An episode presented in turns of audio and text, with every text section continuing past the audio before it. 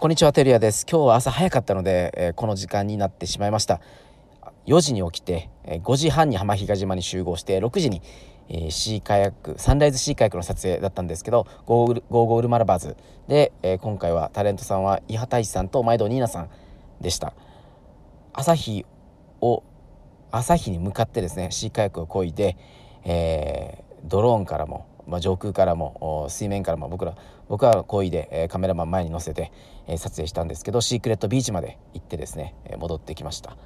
あ本当に心洗われるというかあの整うというかこのリトリートというかですね、えー、自分と向き合う時間になれたかなと思います、えー、本当にシーカヤック特にサンライズはおすすめですね。はい。でその後9時にザ・バンタテラスという海活連城跡の、まあ、隣側にある丘の上ですね。にある丸々1棟のコンドミニアムのラグジュアリーな、えー、施設があるんですけど新築なんですけど、えー、ここからですね、えー、どの部屋からも海が見えて屋上テラスに行くともう絶景、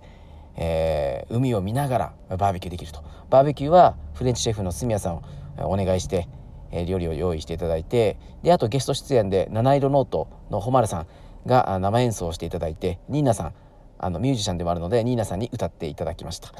なかなか素敵な絵が撮れたかなと思います、まあ、僕が考えるブランディングっていうのはあの行政主導でやるのではなくてこうやって地元の人たちがあの自分たちでいろいろアイディアを出しながらそれをこう総動員というかあの結集というかそういうチームワークがあって初めてブランディングが成功していくのかなと思っております。2年2年目にこの「ゴーゴールバラバズ」は突入してるんですけどこれをきっかけにタレントさん結集して、えー、すごいいい流れができてきてるかなと思っております。今日は早く寝ます。